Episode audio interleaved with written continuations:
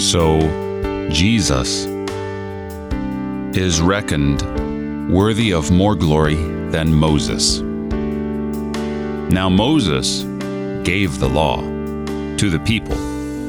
God gave the law to Moses, and Moses gave it to the people. And that was good. It was good that they should know the law.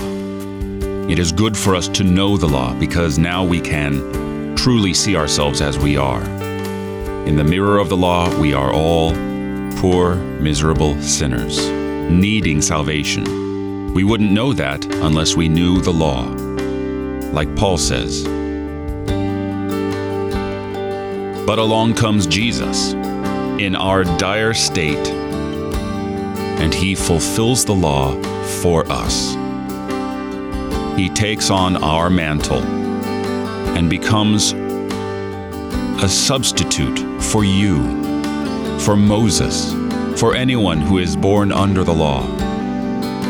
And he offers sweet salvation and excellent forgiveness for any transgression.